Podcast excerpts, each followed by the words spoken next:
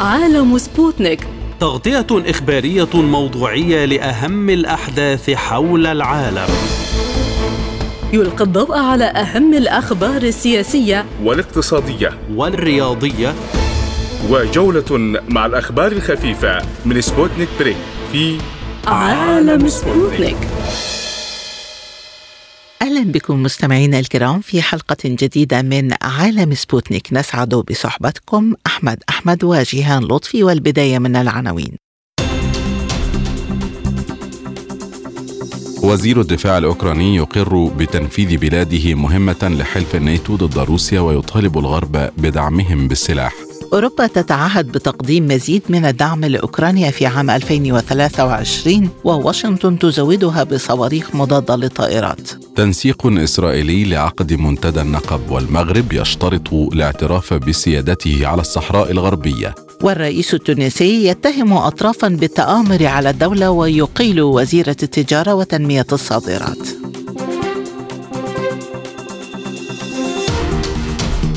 أقر وزير الدفاع الأوكراني أوليكسي ريزنيكوف بأن بلاده تنفذ مخططات حلف الشمال الأطلسي ضد روسيا من خلال تأجيج الأزمة مع موسكو. وقال ريزنيكوف إن الجنود الأوكرانيين ينفذون مهمة حلف الناتو ويشاركون في الصراع ضد روسيا بدلا منه مطالبا الدول الغربية بتزويد كييف بالسلاح والعتاد على اعتبار أنها درع حقيقية تحمي مصالح أوروبا في المنطقة بحسب وصفه. كما اعترف ريزنيكوف أن كييف تعيش على الموارد الغربية فقط في مواجهة القوات المسلحة الروسية وهذا يؤكد التصريحات الروسية بأن الناتو يطلق العنان للأزمة في أوكرانيا ويفضل القتال حتى آخر أوكراني.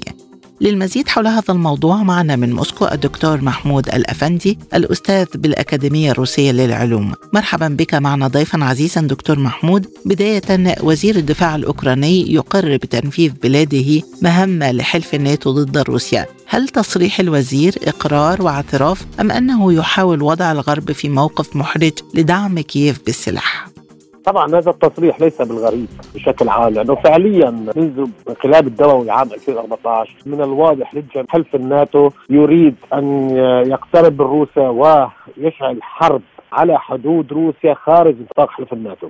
فقبل تصريح وزير الدفاع الأوكراني خلينا نتذكر تصريح المستشاره الالمانيه ميركل من حوالي شهر تقريبا عندما قالت أن اتفاقية مينسك كانت هي فقط لكسب الوقت لتدريب الجيش الأوكراني على نطق حلف الناتو بمهاجمه روسيا، فهذا يعني أن الغرب وحلف الناتو كان يحضر أوكرانيا لحرب ضد روسيا، فتصريح وزير الدفاع الأوكراني هو ضمن المنطق الذي يعمل عليه حلف الناتو، آخر تصريحات حتى الامين عام حلف الأطلسي لما صرح مؤخرا إن هي حرب فعليا إذا خسرت أوكرانيا خسر حلف الناتو، فنكن واقعيين، التصريحات للأسف الشديد كلها تصب في منحى واحد هو أن فعليا أوكرانيا هي عدو جيوسياسي مخطط له من فترة زمنية منذ نهايه الحرب البارده عام 1991 وانهيار الاتحاد السوفيتي كان الغرب يخطط أو حلف الناتو أو الولايات المتحدة الأمريكية تخطط لجعل كل الدول المحيطة بالاتحاد السوفيتي السابق إلى أعداء جيوسياسيين لإنهاء أو ما يسمى تفتيت روسيا الاتحادية اللي فيها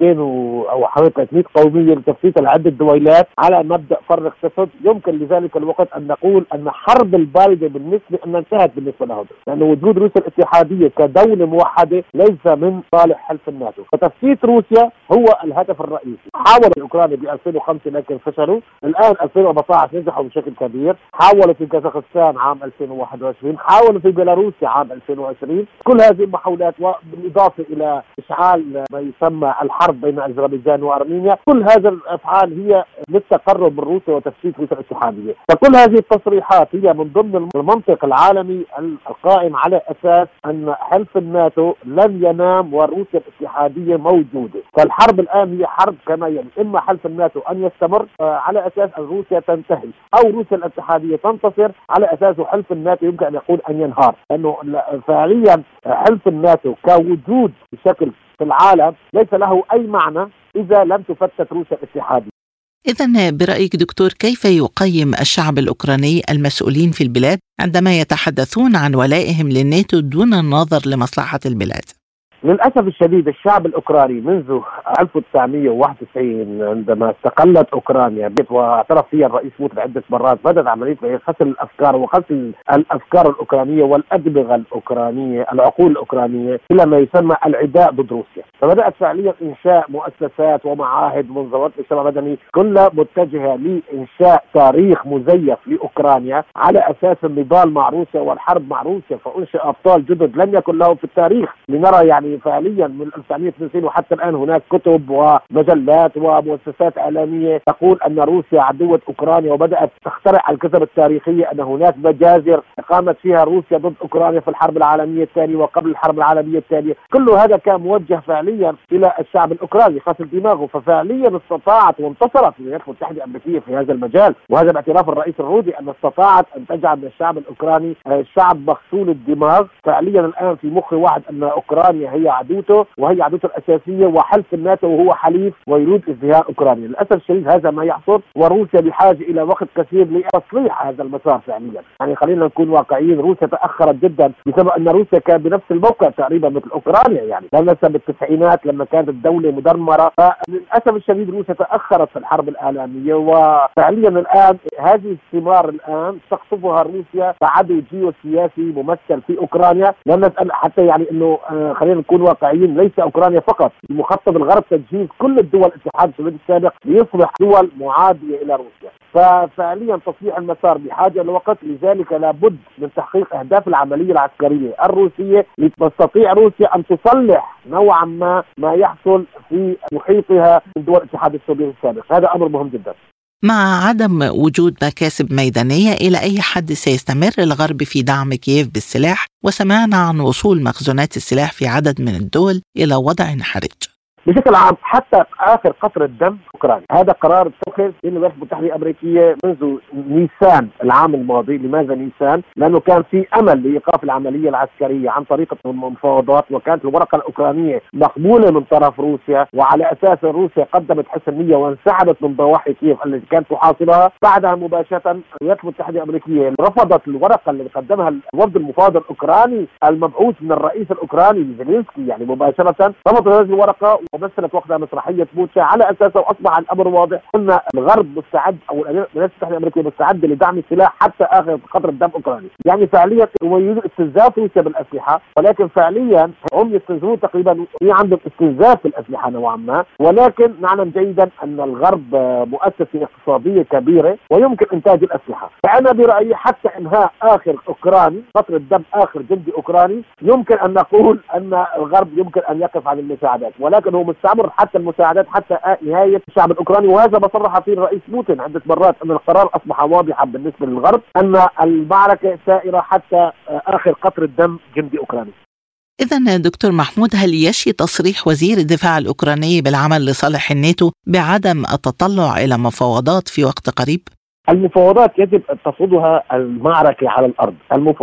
الوضع الآن لا يسمح بأي تفاوض بين الطرفين، لأن الشروط تتباعد 180 درجة، فأوكرانيا تريد خروج روسيا حتى من جزيرة القرم، بينما روسيا تريد إنهاء العملية العسكرية وتحقيق أهدافها، فهذا مستحيل التفاوض بأي شكل من الأشكال، يعني التفاوض يمكن أن يكون عن طريق تقدم أحد الطرفين لإنشاء فكرة التفاوض على أساس يمكن أن تنتهي الحرب بين أوكرانيا وروسيا، ولكن التصعيد العسكري هو من يفرض التفاوض.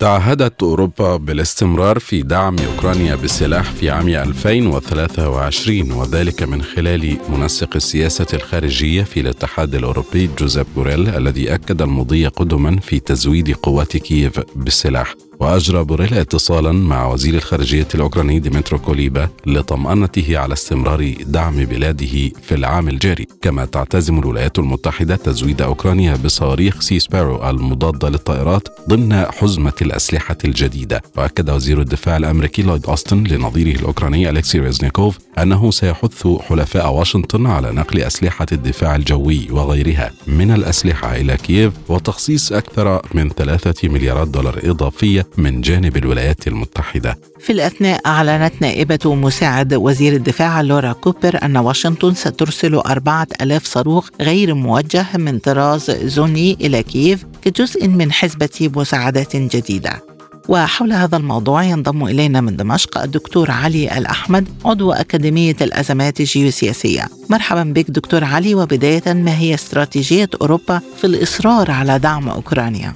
لا يوجد يعني هل هناك استراتيجية لأوروبا؟ بعد مشروع مارشال بعد الحرب العالمية الثانية غابت الإرادة الأوروبية ولكن في الفترة الأخيرة منذ 20 سنة تقريبا لم يعد هناك قاده أوروبيين لهم كاريزما لهم موقف فبالتالي أوروبا مستلبة تماما لصالح الولايات المتحدة الأمريكية لذلك السؤال بحد ذاته ما هي استراتيجية أوروبا؟ أين هو القرار الأوروبي؟ أين هي الدول الأوروبية الكبيرة فرنسا ألمانيا ذات الوزن الاقتصادي الكبير ولديهم إمكانيات كبيرة، لكن للأسف الشديد لقد غابت الإرادة الأوروبية تماما لصالح الولايات المتحدة الأمريكية وهذه واحدة من الأزمات، هناك طبعا قوى داخلية أوروبية ولكن أيضا مستلبه يعني الصناعيين الألمان معروف ان لهم وزنا اقتصاديا كبيرا ولهذا الوزن الاقتصادي له بعد سياسي ولكن للأسف الشديد لا يؤخذ برأيهم على الإطلاق. لذلك هناك من يتنبأ بأن يكون هناك ربيع أوروبا لأنه الوضع الأوروبي لا ينسجم على الإطلاق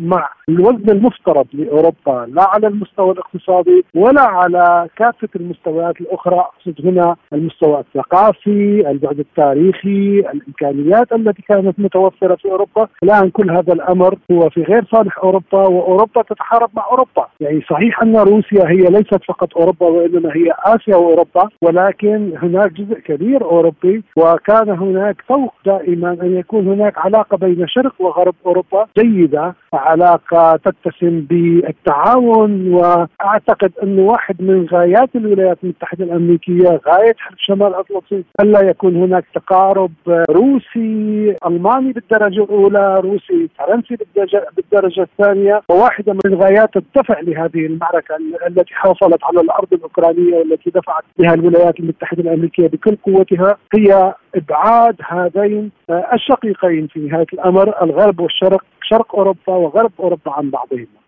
إذا دكتور هل رفض الغرب للهدنة يعني أنه ذاهب إلى استثمار مزيد من الوقت في الأزمة؟ لا لا لا هذه خدمة 36 ساعة فيها رسالة كبيرة للأوكرانيين بأنكم أشقاؤنا وفيها رسالة كبيرة أنكم ما زلتم أرثوذكس وفيها رسالة كبيرة بهذا المعنى ولكن القيادة الأوكرانية تلقفت هذه الرسالة وأدتها في لحظتها فورا قامت بقتلها لأنها لا تريد أن يكون هناك أي شعور بين شقيقين يعني الشعب الأوكراني والشعب الروسي لا يريدون أن يكون هناك أي مشاعر متبادلة. فبالتالي تم وقت هذا الموضوع مباشرة. هذا الأمر بشكل واضح عندما يكون هناك تناغما بين الرئيس زيلينسكي والرئيس بايدن في هذا الأمر. واضح أن هناك تنسيقا بأن لا يكون هناك أي لحظة هدنة ولذلك لن يقوموا باستثمارها على الإطلاق وإنما سوف يقومون على العكس تماما بوقتها لأنهم يحاولون استنزاف روسيا وكما يعني قال بعض بعض السياسيين الأمريكيين الولايات المتحدة الأمريكية سوف تحارب إلى آخر أوكرانيا من أجل استنزاف روسيا. الولايات المتحدة ستزود أوكرانيا بصواريخ سيسبارو المضادة للطائرات ما مدى طموح واشنطن في أوكرانيا برأيك؟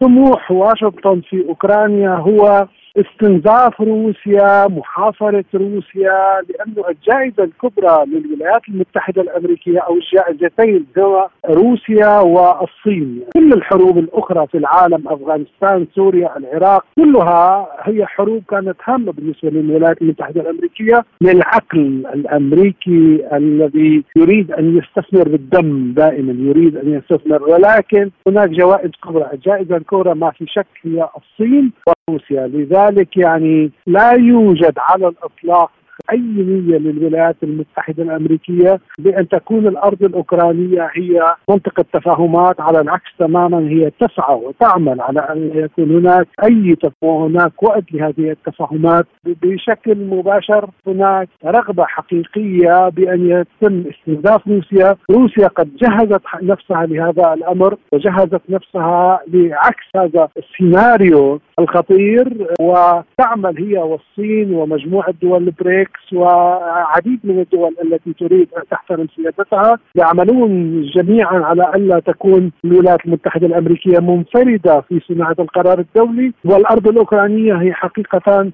المكان المفصل هذه المعركه هي فيها تحولات كبرى. لذلك هذه المعركة لن تكون قصيرة على الإطلاق. ولكن دكتور رغم كل هذا الدعم الغرب مع أمريكا لا يعتبران أنهم يحاربون روسيا بشكل مباشر أو أنها خصم في الميدان، ما دلاله ذلك؟ هم لا يحاربون روسيا بشكل مباشر وإنما هم يحاربون التوجه الذي تسعى إليه روسيا وتسعى إليه الصين وتسعى إليه الدول التي تريد أن تكون لها وزنها في صناعة القرار الدولي حسب وزنها الاقتصادي والسياسي والاجتماعي وغيرها، لذلك هم يحاربون كل هذه الدول باسم أو يعني متمثل بمحاربة روسيا، نعم هم يحاربون روسيا بشكل مباشر ويحاربون هذا التيار يعني مجموعة دول البريكس، مجموعة دول شنغهاي، مجموعة كل الدول التي تحاول أن تجد لها مكانا حسب وزنها الجيوسياسي في العالم بأن يكون لها صوتا بصناعة القرار الدولي، نعم هي عندما تقول أنها لا تحارب روسيا في مكان ما بين قوسين نعم وأكرر، نعم هي لا تحارب فقط روسيا وإنما تحارب good كل هذه الدول متمثلين في روسيا. لذلك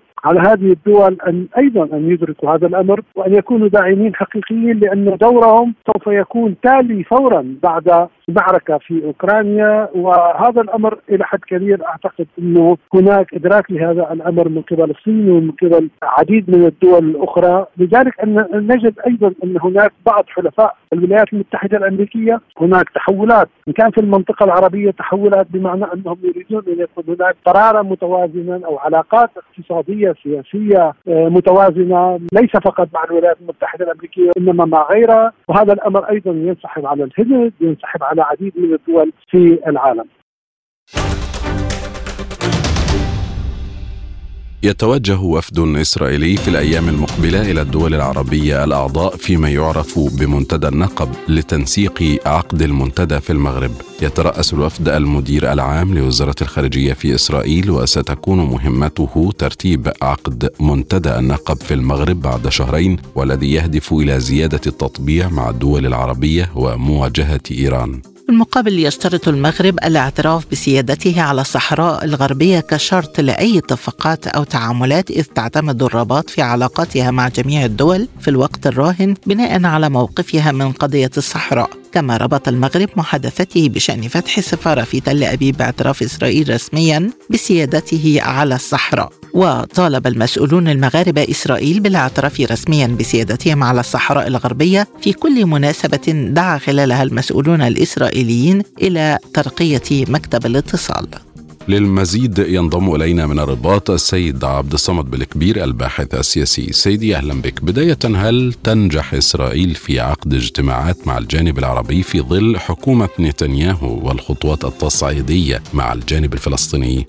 آه، طبعا هذا ما نبهتم إليه. هو الطارئ آه، الذي لم يكن محتسب في الغالب.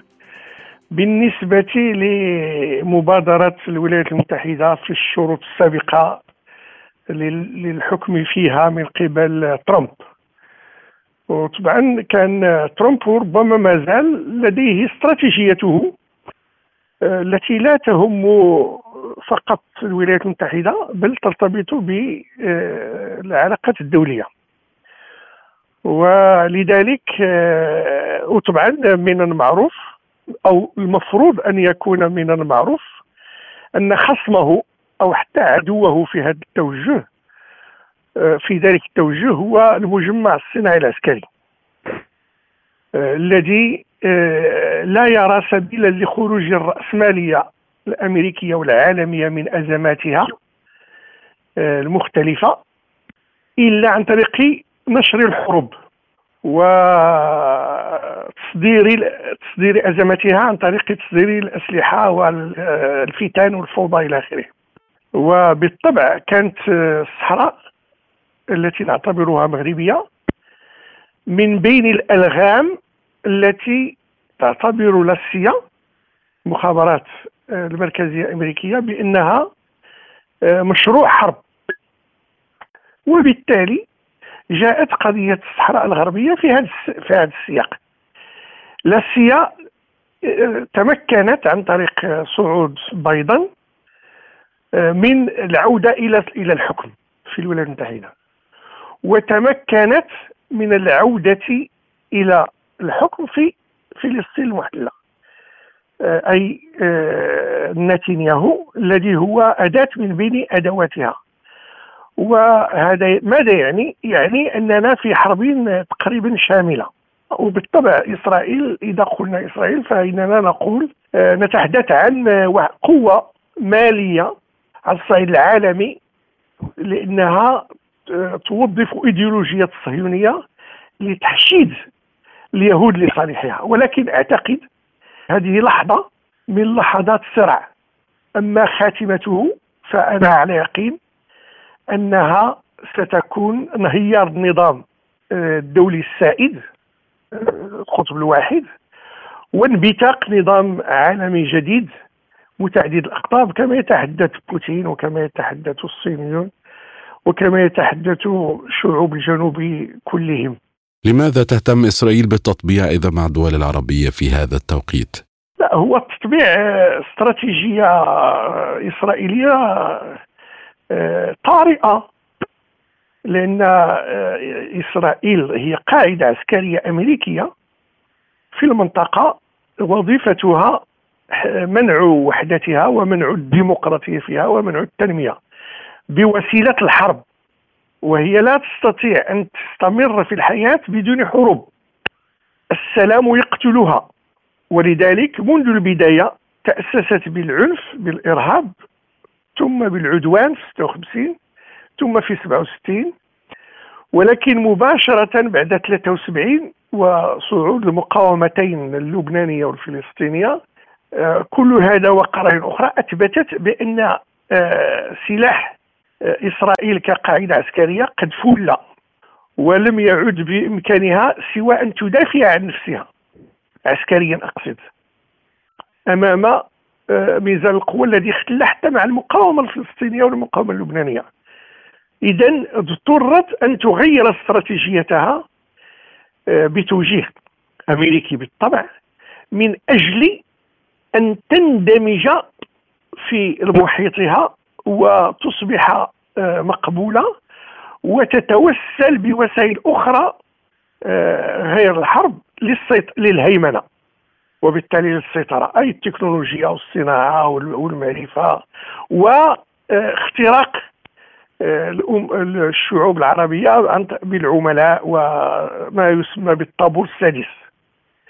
وبالتالي آه، آه، التطبيع هو مظهر من مظاهر الضعف وليس من مظاهر القوة. خصوصا ونحن نلاحظ أنه يستحيل أن تطبع الشعوب العربية وهي وبالتالي الأسواق العربية مع كيان غاصب آه، لا يحترم القانون الدولي آه، عنصري استيطاني عدواني آه، رغم أنه قادر على أن يضغط ويبتز بعض إدارات الدول. وإلى أي مدى يمكن الاستفادة العربية من تواصل كهذا مع إسرائيل لصالح المنطقة والقضية الفلسطينية؟ التجربة به أظهرت أنه لا فائدة. إحنا عرفنا ماذا قامت فيه في في في في مصر. يعني خربت فلاحتها ونفس الشيء في المغرب بالمناسبة. يعني استنزفت مياهنا في الأفوكا وإلى آخره هناك بعض الدول آه، الكبرى فعلا تستفيد من الفساد الإسرائيلي بين قوسين.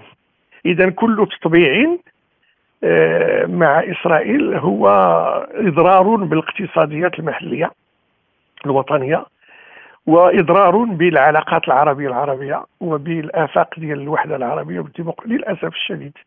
المغرب ربط أي إجراءات مع إسرائيل باعترافها بالصحراء الغربية هل توافق تل أبيب؟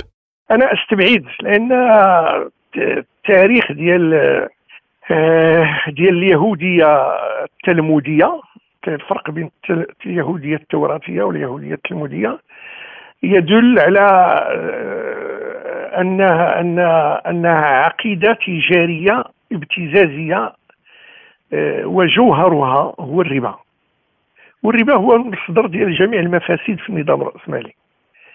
ولذلك اليهودي ياخذ وياخذ وياخذ ويبتز ويبتز ولا حدود لشرعه فإسرائيل لن تسلم لن تعترف إلا بعد أن تبتزنا في مستويات متعددة. ومن أهمها هذا المستوى. فضلا على مستويات أخرى. أكد الرئيس التونسي قيس سعيد على أن الممارسات التي يقوم بها بعض الأشخاص والأطراف السياسية في البلاد ترتقي إلى مرتبة التآمر وتعتبر خطرا على الأمن القومي لتونس. واعتبر سعيد أن هذه الأفعال لا علاقة لها بحرية الفكر والتعبير بل أنها خطر على أمن الدولة الداخلي والخارجي. كما اتهم الرئيس التونسي بعض الأطراف بالسعي لتعطيل الدور الثاني من الانتخابات التشريعية المقرر أن يتم تنظيمه مطلع الشهر المقبل. وناقش سعيد الوضع الامني في تونس وعددا من القضايا المتصلة بالوضع العام مع وزيرة العدل ليلى جفال ووزير الداخلية توفيق شرف الدين في قصر قرطاج. تناول الاجتماع ما يقوم به بعض الأشخاص من تجاوز للقانون ومس بالأمن القومي للبلاد بدعم من لوبيات معروفة بحسب بيان الرئاسة من جهة أخرى أعلن الرئيس قيس سعيد إنهاء مهام وزيرة التجارة وتنمية الصادرات فضيلة الرابحي في ظل أزمة اقتصادية خانقة تشهدها تونس رافقها غلاء كبير في أسعار المواد الأساسية إلى جانب فقدان العديد من المواد الغذائية في الأسواق وللمزيد ينضم إلينا من تونس السيد بولبابة سالم المحلل السياسي التونسي. سيدي أهلا بك. البداية هل الأمن القومي التونسي بالفعل في خطر؟ لا والله لا أعتقد أن هناك خطر حقيقي يعني مثل ما يقع تصوير له ولكن دائما آه، ربما تصريحات بعض قيادات المعارضة آه، في الفترة الأخيرة وبعض المبادرات التي يعني آه، بدأت الآن تقريبا تروج من أكثر من طرف ربما لأن هناك أزمة سياسية حقيقية ويراد معالجتها. فبالتالي يعني لكن وفي أيضا تصريحات أخرى ربما من بعض القيادات التي تدعو إلى حلول أخرى ربما قصووية منها استقالة رئيس الجمهورية أو إقالته أو تنظيم يعني انتخابات رئاسية سابقة لأوانها. هذا طبعا في ظل الأزمة السياسية آه، يعني اعتبر يعني اعتبر أن هناك تهديد مثلا للامن القومي ولامن الدولة إلى غير ذلك. وبالتالي هذا جزء من الصراع السياسي ومن السجال السياسي بين السلطة والمعارضة في الفترة الأخيرة والذي تحول إلى أروقة المحاكم والقضاء. لماذا يتهم الرئيس سعيد بعض الأطراف بالتأمر على البلاد؟ وما هي هذه الأطراف؟ هو يعني تقريبا كل المواقف المعارضة تقريبا تزعج الرئيس قيس سعيد معناها آه، كل الأصوات المعارضة خاصة أن هناك أزمة اقتصادية كبيرة وكبيرة جدا وأزمة اجتماعية كذلك وهناك خاصة يعني بعد الانتخابات الأخيرة التي فشلت فشلا ذريعا في ترديد مقولة ما كان يقوله بأن لديه مشروعية شعبية. الانتخابات التشريعية الفارطة والمقاطعة الشعبية الكبيرة لهذه الانتخابات آه، تقريبا مقاطعة بنسبة 90% من الجسم الانتخابي. هذا ربما آه، جعل السلطة في موضع مرتبك. وأصبحت يعني آه، تقريبا تتهم كل الأصوات الناقدة لها بأنها تتآمر وأن هناك تقريبا يعني لا تعترف بوجود أزمة سياسية. وبالطبع هنا عدم الاعتراف بوجود أزمة هو آه، يعني هو تعميق للأزمة. المفروض أن الاعتراف بوجود أزمة حقيقية والقراءة القيام بقراءة نقدية هو طريق وحل نحو آه، يعني حل هذه الأزمة السياسية. هذا لم يحصل. وبالتالي هنا دائما تحاول السلطة الترويج بأن هناك مؤامرة خارجية وأطراف خارجية. ولا نعلم يعني حتى الرئيس يعني هو مطالب يعني هذا الكلام يردده تقريبا منذ ثلاث سنوات وهو الآن يملك كل السلطات كل السلطات بين يديه بعد أن حل كل الهيئات القضائية والمؤسساتية وحتى الرقابية. هو يملك كل السلطات ويملك كل الأجهزة أجهزة الدولة الصلبة يعني من جيش وأمن ومخابرات المخابرات فبالتالي إذا كانت هذه الأطراف فليسمي لماذا لم يسمي هذه الأطراف التي تتأمر؟ لماذا لم يحاسبها؟ يعني هذا بقي كله ترديد للشعارات فقط. كيف يمكن للرئيس سعيد لم شمل كافة الأطراف في البلاد بعد تمرير العملية الانتخابية التي لم يتبقى منها سوى الجولة الثانية؟ هو المفروض الآن يعني معناها إذا كانت القراءة السليمة للاحداث تستوجب من الرئيس القيام بخطوة إلى الوراء، أنا ذكرت هذا حتى في أكثر من من تصريح وحتى في مقالات صحفية أن الرئيس مطالب بخطوة إلى الوراء لأن الأزمة أصبحت يعني حقيقة وأن الانتخابات فشلت وأن القانون الانتخابي الذي سنه وأن الدستور الذي وضعه تقريبا أثبت الواقع السياسي فشله. فبالتالي هو مطالب بالقيام بخطوة إلى الوراء مطالب بالحوار وبتعديل يعني خارطة الطريق التي اقترحها بالحوار مع معارضيه بالاستماع إلى الأصوات المعارضة. مثلا حتى اتحاد الشغل في تونس وهو أقوى المنظمات النقابية دعا إلى إلغاء الدور الثاني للانتخابات باعتبار النسبة الهزيلة التي حصلت في الدور الأول والمقاطعة الكبيرة وهي رسالة سياسية. يعني مقاطعة الانتخابات هي رسالة سياسية قوية فبالتالي كان المفروض أن يلتقطها. تعيين انتخابات يوم 29 يعني آه، من الشهر الجاري للدور الثاني. هذا يعني معناها هروب إلى الأمام وليس بحثا عن حل. ما هي أسباب إقالة وزيرة التجارة وتنمية الصادرات؟ يعني إقالة وزيرة التجارة هي تقريبا يعني تحميلها مسؤولية آه، فشل مسالك التوزيع معناها خاصة المواد الأساسية. هناك أزمة الآن في تونس تتعلق ليس فقط بارتفاع الأسعار ولكن أيضا بعدم توفر بعض المواد الأساسية والتي هذه المواد الأساسية التي حتى ربما في بعض يعني زيارة الرئيس لاحظنا يعني أنه ربما يعيب على منتجي الحليب أو على مروجيها أو حتى على التجار عدم وجود هذه السلع مثلا أو السكر أو الزيت أو ما شابه ذلك. فبالتالي يعني آه، حملها مسؤولية فشل. طبعا هنا معناها عدم توفر هذه المواد الأساسية. وطبعا دائما السياسة فيها كبش فداء كما يقال. ولكن يعني هي صحيح تتحمل مسؤولية لكن تتحمل جزء من المسؤولية باعتبار أن الدولة ليست لها موارد مثلا لتغطي النقص في بعض المنتجات عندما تكون يعني آه، معناها معناها غير موجودة. أحيانا في السابق كانت الدولة تلجأ إلى الاستيراد عند وجود أزمات. الآن الدولة غير قادرة على استيراد هذه المواد أو على الأقل غير قادرة على توفير السيولة المالية لبعض المواد الحيوية فلذلك يحصل نقص في بعض هذه المواد. وهذا لاحظناه يعني في مسائل مثل المحروقات أو في مسائل معناها في مساله كذلك بعض المواد الأساسية. هذا خلق أزمة بالطبع ودفعت ثمنها أيضا وهل الأزمة الاقتصادية يتحملها وزير واحد أم الحكومة بأكملها؟ لذلك أنا قلت هو كبش فداء يعني الأزمة الاقتصادية لا يتحمل من مسؤوليتها وزير واحد. يعني هذه نتيجة سياسة الدولة.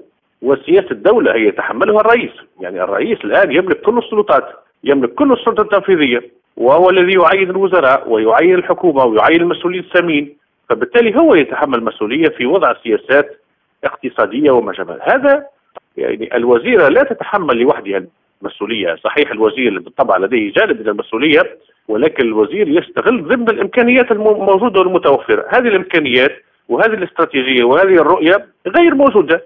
بالتالي السلطة كلها تتحمل المسؤولية وبالتالي هنا ليس لا تتحملها الوزيرة فحسب أو وزير التجارة يعني المعنية هنا. والآن موعدكم مع جولة حول العالم.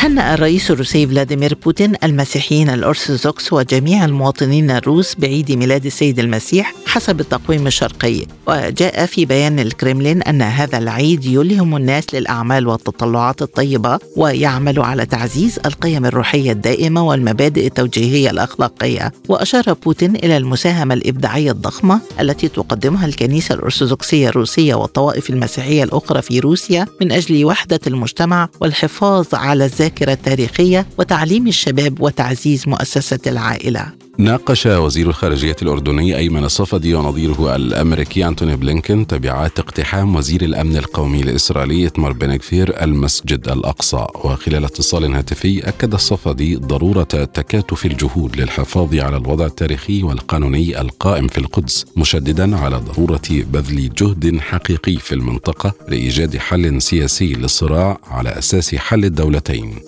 قال قائد القوات الجوية العراقية الفريق الركن شهاب جهاد إن خطة التسليح في عام 2023 ستخصص لإدامة وتطوير الإمكانيات الموجودة من أجل إدامة زخم المعركة الحالية ضد عصابات تنظيم داعش الإرهابي. ولفت إلى أن هناك خطة لقيادة القوى الجوية تتوقف على طبيعة الموقف والحرب ضد الإرهاب مبينا أنه في حالة الاحتياج إلى شراء سلاح جديد سيكون هناك تخطيط لرفع طلب إلى القيادة. أعلن مطار بغداد الدولي عن توقف حركة الطيران بسبب سوء الظروف الجوية وأبلغت إدارة المطار في بيان لها كافة المسافرين وشركات الطيران بتوقف الحركة الملاحية بسبب الظروف الجوية ووصول مدى الرؤية إلى أقل من 200 متر. في غضون ذلك أعلنت هيئة الأحوال الجوية العراقية أن البلاد على موعد مع هطول جديد للأمطار إضافة إلى عواصف رعدية متوقعة خلال الأسبوع المقبل. حصل النائب الجمهوري كيفن ماكارثي على الأصوات اللازمة لانتخابه رئيسا جديدا لمجلس النواب الأمريكي بعد 15 جولة تصويتية. وبحسب نتائج التصويت حصل ماكارثي على 216 صوتا وحصل منافسه الديمقراطي حكيم جيفرز على دعم 211 من أعضاء مجلس النواب فيما اختار ستة أعضاء عدم الإدلاء بأصواتهم لأي شخص. وفشل مجلس النواب الأمريكي في 14 محاولة سابقة. في انتخاب رئيس جديد له وذلك بسبب خلافات في صفوف الجمهوريين. ثار بركان ميرابي في مقاطعة سومطرة الغربية بإندونيسيا لمدة تبلغ نحو 45 ثانية وانطلقت سحابة من الرماد امتدت لمسافة بلغت 300 متر فوق قمته. ووفقا لمركز علم البراكين والتخفيف من المخاطر الجيولوجية حدث الثوران البركاني في الساعة السادسة صباح السبت ومن المحتمل أن يضرب الرماد المتطاير المصحوب بالرمال المنطقة المحيطة. يبلغ ارتفاع هذا الجبل 2800 91 مترا فوق سطح البحر وقد نشط منذ الخامس والعشرين من ديسمبر 2022 وفي الوقت الحالي يأتي ميرابي في المستوى الثاني من ناحية الخطورة. أفاد مركز الأرصاد الجوي الروسي بأن درجة الحرارة ستنخفض السبت في موسكو إلى ما دون 20 درجة تحت الصفر. وكتب المركز في موقعه الرسمي أن درجة الحرارة في العاصمة الروسية اليوم السبت ستتراوح بين 20 و 22 درجة مئوية تحت الصفر ومن الممكن أن تنخفض ليلا إلى 24 درجة تحت الصفر. وفي ضواحي موسكو ستتراوح درجة الحرارة بين 20 و 25 درجة مئوية تحت الصفر كما أنه من الممكن أن تنخفض في ساعات الليل إلى 27 درجة تحت الصفر.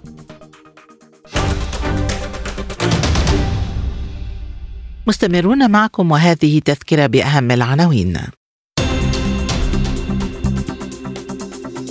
وزير الدفاع الأوكراني يقر بتنفيذ بلاده مهمة لحلف الناتو ضد روسيا ويطالب الغرب بدعمهم بالسلاح. أوروبا تتعهد بتقديم مزيد من الدعم لأوكرانيا في 2023 وواشنطن تزودها بصواريخ مضادة للطائرات.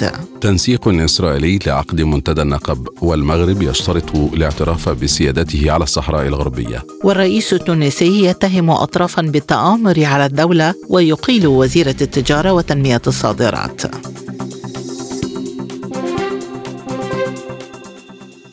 والآن إلى أخبار الاقتصاد.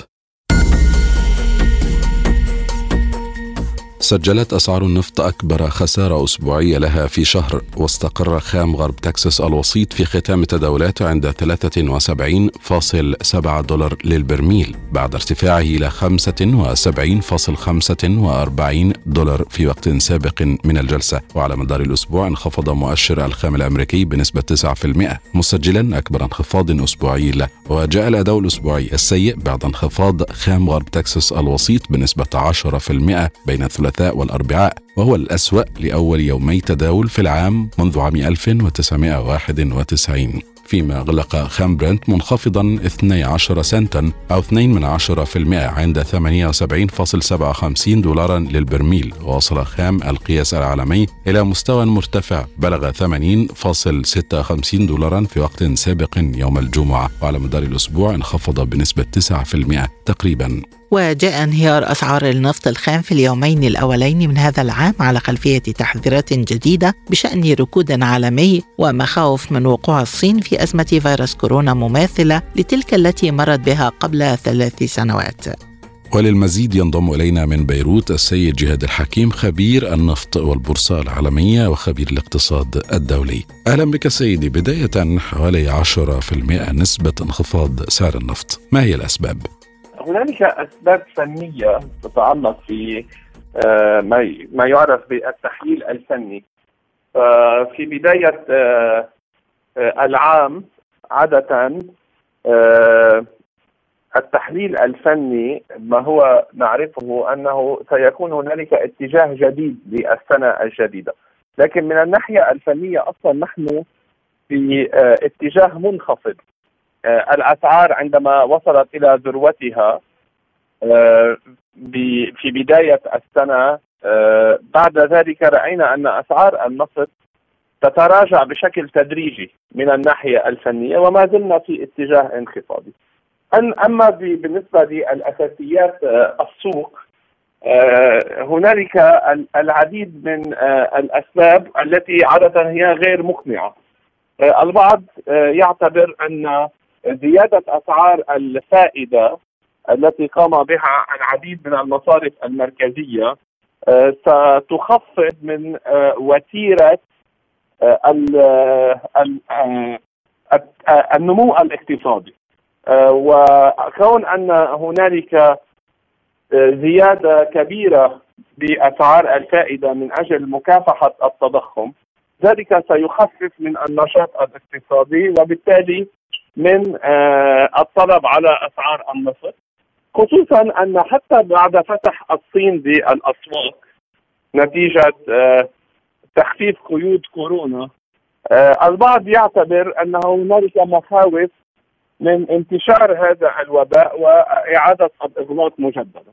وبالتالي من الناحية من أساسيات ما يعرف بأساسيات السوق هنالك عدة أسباب آه، كما ذكرت. تلخص بإعادة تسكير الأسواق. هذا أحد العوامل المهمة. تباطؤ النشاط الاقتصادي نتيجة زيادة الفوائد. والعامل الثالث برأيي أن آه، هنالك الكثير من العرض في السوق على عكس ما يشاع.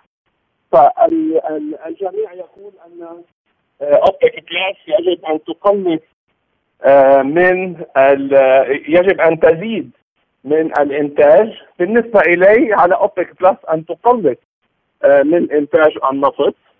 والعامل الآخر يعتبر أن آه، آه، الشتاء الذي لم يكن طويلا وقارسا كما كان متوقعا أيضا خفف على الطلب. ويجب أن نعرف أن أيضا أوروبا هي بحالة تقنين للنشط ورأينا تململ من المواطن الأوروبي بسبب التقنين بالتغذية كما يخص الكهرباء والاستهلاك. كل هذه العوامل مجتمعة؟ آه، ساهمت بتدهور سعر النفط ناهيك عن أن أيضا آه، سعر صرف الدولار آه، ما زال قويا. ونعرف أن العديد من السلع بما فيها النفط هي مقومة بالدولار في أغلبية الأماكن. فقوة الدولار ساعدت أيضا بتخفيض آه، السلع. ورأينا هذا الأمر ينسحب على كل السلع وليس فقط النفط فاليوم الأسعار هي عند أدنى مستوياتها منذ سنة بالنسبة للعديد من السلع. وهل تبقى أسعار النفط تترنح بين 70 و 80 دولارا هذا العام؟ هذا يعتمد برأيي على سياسة أوبك plus في حال قامت أوبك plus بتقليص الإنتاج بوتيرة سريعة ذلك يمكن أن يساعد النفط على على الارتفاع في حال عاد النمو الاقتصادي مجددا إلى ما كان عليه سابقا لأن هنالك الكثير من التوقعات تعتبر أنه سيكون هنالك العديد من الركود الاقتصادي في آه، العديد من الدول. ولقد رأينا أن آه، البنك الدولي وأيضا ما يعرف بصندوق النقد الدولي لقد كانت التوقعات متشائمة بالنسبة ل 2023 والعديد من الدول يمكن أن تدخل مرحلة الركود الاقتصادي. وهذا أيضا ساعد على أن يكون أن تكون أسعار النفط منخفضة. ففي حال لم تدخل هذه البلدان بركود قاسم كما هو متوقع وهنا أتكلم عن العديد من البلدان النامية وليس والبلدان التي لديها أسواق ناشئة وليس فقط الدول المتقدمة التي الكثير منها يمكن أن لا يدخل في مرحلة الركود، ففي حال كان الطلب ازداد وبالوقت عينه كانت اوبك بلس هي سياسة حكيمة بتقليص مستوى الإنتاج آه، لأن برأيي الأسواق فيها آه، وفرة في المعروض فذلك سيساعد أسعار النفط على ارتفاع مجددا. آه، هنالك أيضا من الناحية الفنية ما يعرف بحاجز دعم وحاجز الدعم بالنسبة للأسعار هنالك حاجز حوالي 70 دولار 65 70 دولار. إذا وصلت عنده الأسعار ولم تكسرها انخفاضا ولم تقفل الأسعار تحت مستوى ال 75 دولار هنا أتكلم عن آه، برميل البرنت فعندها ستعود الارتفاع. إنما إذا أقفلت بشكل أسبوعي أو شهري خصوصا تحت مستوى ال 75 دولار فذلك يمكن أن يهدد بأن تنطلق الأسعار بحوالي مستوى آه، تحت ال 70 دولار إلى ال 65 و 60 دولار. حتى الساعة الاتجاه هو انخفاضي.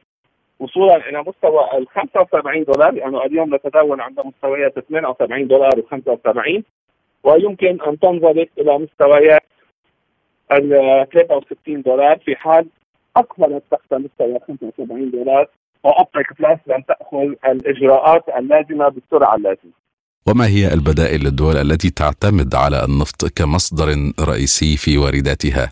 البعض يستعمل ما يعرف بالفحم وتستعمل أيضا آه، البعض الطاقة النووية لكن الإنتاج والطاقة النووية يستلزم وقت كبير فليس بالسرعة اللازمة والبعض الآخر يستعمل النفط والغاز لكن من مصادر عدة ليس فقط آه، وبما يخص الطاقة البديلة هي لا تصلح حتى الساعة كي تكون بديلا للغاز والنفط لأن ما يعرف بالطاقة الصديقة للبيئة آه، يمكن آه، استعمالها للإنارة لكن ليست لإدارة معامل كبيرة حتى الساعة.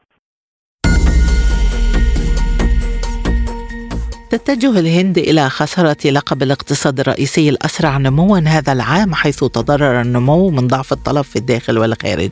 ووفقا للتقدير الرسمي الأول الصادر عن وزارة الإحصاء سينمو الناتج المحلي الإجمالي بنسبة 7% في السنة المالية المنتهية في مارس ويقارن ذلك مع توقعات بتوسع الاقتصاد بمقدار 6.8% من قبل البنك الاحتياطي الهندي. يأتي هذا الأداء بعد معدل نمو يبلغ 8.7% في العام السابق وسيحتل المرتبة الثانية خلف النمو المتوقع من المملكة العربية السعودية بمقدار 7.6% بفضل المكاسب الناتجة عن ارتفاع أسعار الطاقة. أنهت أسعار المواد الغذائية العالمية 2022 عند نفس المستوى في بدايته بعد عام شهد اندلاعا للاضطرابات وظروفا مناخية قاسية. وارتفع مؤشر الأمم المتحدة لتكاليف السلع الغذائية إلى مستوى قياسي في مارس آذار 2022 بعد الأزمة في أوكرانيا وتراجعت الأسعار بعد إبرام اتفاق لتصدير المحاصيل من منطقة البحر الأسود. وقالت منظمة الأغذية والزراعة للأمم المتحدة في تقرير إن المؤشر الذي يتتبع خمس سلع رئيسية انخفض بنسبة 1.9% خلال ديسمبر كانون الأول 2022 عن مستوى شهر نوفمبر تشرين الثاني كما تراجع المؤشر بنسبة بلغت 1% عن مستوى ديسمبر 2021 في أول انخفاض سنوي منذ عام 2018 تعاني شركات البناء التي تعمل على إنجاز مشروعات حكومية في المغرب من أزمة سيولة تهدد استمرارها بسبب تداعيات ارتفاع أسعار المواد الأولية الأمر الذي دفعها لطلب تمديد اجال تنفيذ المشروعات لمدة نصف عام. وقال رئيس الاتحاد الوطني للبناء والأشغال العمومية محمد محبوب إن القطاع خسر عددا من الشركات التي أعلنت إفلاسها بعد الأزمات الاقتصادية والعالمية المتلاحقة. ويشغل قطاع البناء والأشغال العمومية في المغرب نحو مليون ومائتي ألف شخص ووصل متوسط قيمة المشروعات التي أنجزت في السنوات بين 2018 و 2021 إلى نحو 5.7 مليار دولار. أظهرت الأرقام والبيانات أن جمهورية جنوب السودان كانت الدولة الوحيدة في العالم التي سجلت في نهاية السنة الماضية انكماشا سنويا عند مستوى 12.7% في الوقت نفسه كان أدنى معدل تضخم في العالم. في أكتوبر تشرين الأول في بنما حيث بلغ 1.67% فقط. كما ارتفعت الأسعار بنسبة 2.1% في الصين وبنين وبنسبة 2.4% في سلطنة عمان و2.9% في بوليفيا وسيشيل وجزر المالديف. وسجلت أربع دول كذلك في منتصف الخريف تضخما سنويا بنسبة 3% وهي سويسرا وليكتنشتاين والنيجر والسعودية. وكانت معدلات نمو الأسعار في حدود 4% في الكويت وكمبوديا واليابان والبحرين وماليزيا والإكوادور. أكد رئيس مجلس النواب الأمريكي الجديد كيفن ماكارثي أنه ملتزم بوقف إنفاق واشنطن الذي وصفه بالمسرف والدين القومي المتزايد. وقال ماكارثي في مجلس النواب إنه لا يوجد شيء أكثر أهمية من تمكين العائلات من العيش والاستمتاع بالحياة ولهذا السبب نلتزم بوقف الإنفاق المسرف في واشنطن وخفض أسعار البقالة والغاز والسيارات والإسكان ووقف الارتفاع الوطني. كما شدد على أن مجلس النواب الأمريكي في ظل رئاسته له سيتصدى لتحديات أمريكا طويلة المدى والديون وصعود الحزب الشيوعي الصيني. والآن مع أخبار الرياضة. استهل منتخب العراق مشواره في بطولة كأس الخليج لكرة القدم خليجي 25 بتعادل أمام نظيره العماني في المباراة الافتتاحية التي جمعتهما على ملعب جذع النخلة بمدينة البصرة. وعجز منتخب أسود الرافدين على أرضه وبين جماهيره. عن هز شباك منتخب عمان بالرغم من السيطرة على مجريات اللقاء وخاصة في الشوط الثاني. واكتفى الفريقان بنقطة وحيدة بعد هذا التعادل. بدأ المنتخب السعودي رحلته في بطولة كأس الخليج بالفوز على نظيره اليمني بهدفين نظيفين. وقع على ثنائية الأخضر السعودي سميحان النابت ومصعب الجوير في الدقيقتين التاسع عشر والرابع والثلاثين على الترتيب. وحصد منتخب السعودية نقاط المباراة ثلاث وتصدر ترتيب المجموعة الأولى بفارق نقطتين أمام العراق وعمان. تغلب النصر على الطائي بهدفين دون رد ضمن منافسات الجولة الثانية عشرة من دوري روشن السعودي لكرة القدم. ويدين النصر بالفضل في انتصاره اللاعبي البرازيلي أندرسون تاليسكا الذي يحرز هدفي في الدقيقتين الثانية والأربعين والثامنة والأربعين من زمن اللقاء الذي أقيم على ملعب مرسول بارك في العاصمة الرياض أمام أنظار نجمي الجديد كريستيانو رونالدو. وحقق النصر انتصاره الثاني على التوالي ورفع رصيده بذلك إلى 26 نقطة مبتعدا في صدارة الدوري بفارق فارق أربع نقاط عن فريق الشباب الذي لعب مباراة أقل. حسم مانشستر يونايتد ورقة العبور إلى الدور الرابع في مسابقة كأس الاتحاد الإنجليزي بفوزه على ضيفه إيفرتون 3-1 في المباراة التي أقيمت على ملعب أولد ترافورد. تقدم البرازيلي أنطونيو للشياطين الحمر قبل أن ينجح إيفرتون في تعديل النتيجة وسجل لاعب إيفرتون كودي ثنائي أهداف مانشستر يونايتد بالخطأ في مرماه قبل أن يسجل ماركوس راشفورد الهدف الثالث لفريقه مع نهاية اللقاء. أعلن رئيس الاتحاد الجزائري لكرة القدم جهيد زفيزف تجديد تعاقد مدرب المنتخب الوطني جمال بالماضي وقال في تصريحات له إن بالماضي وقع رفقة طاقمه الفني على عقده الجديد مع المنتخب الوطني لمدة أربع سنوات مقبلة تنتهي في 2026 يأتي هذا بعدما أثير الجدل بشأن استمراره مع عدم تأهل المنتخب إلى كأس العالم والخروج مبكرا من بطولة أمم أفريقيا الماضية. كان بالماضي تولى قيادة منتخب الجزائر في أغسطس آب 2018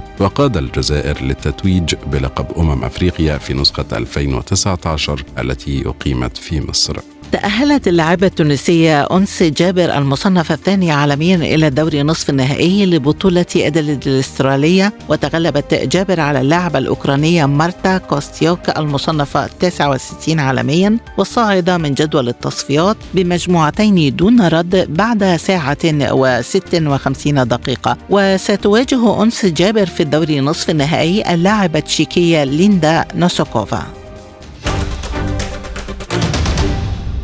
والآن إلى سبوتنيك break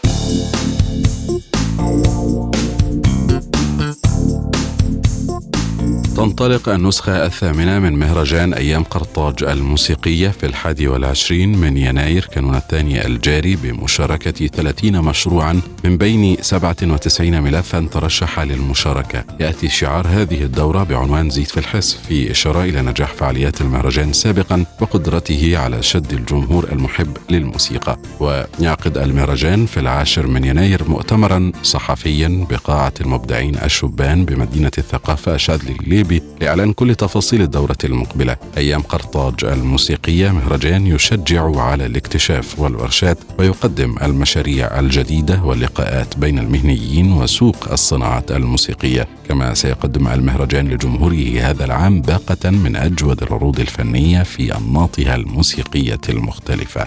بعد النجاح الذي حققه الموسم الأول من مسلسل الفانتازيا والغموض Wednesday عبر نتفليكس قررت المنصة تجديد المسلسل لموسم ثاني بشكل حصري لاستكمال مغامرة Wednesday آدمز الغامضة وفي تصريحات لمؤلفي العمل الدرامي ألفريد جوغ ومايلز ميلر عبرا عن فخرهما بالعمل الذي استحوذ على عدد مشاهدات مليار واثنين من عشرة ساعة مشاهدة في أول 28 يوما من عرضه مؤكدا استمرار تعاونهما في الموسم الثاني. يواصل المسلسل نجاحاته عبر الكثير من المستويات خلال فترة عرضه الأولى في نوفمبر 2022 حيث أصبح ثالث أكثر مسلسل عبر منصة نتفليكس تحقيقا للمشاهدات بعد مسلسل Stranger Things ومسلسل Squid Game انضمت الممثلة نيكول كيدمان إلى فريق عمل المسلسل الدرامي الجديد Lioness الذي تدور أحداثه حول تجنيد شاب من مشاة البحرية لمصادقة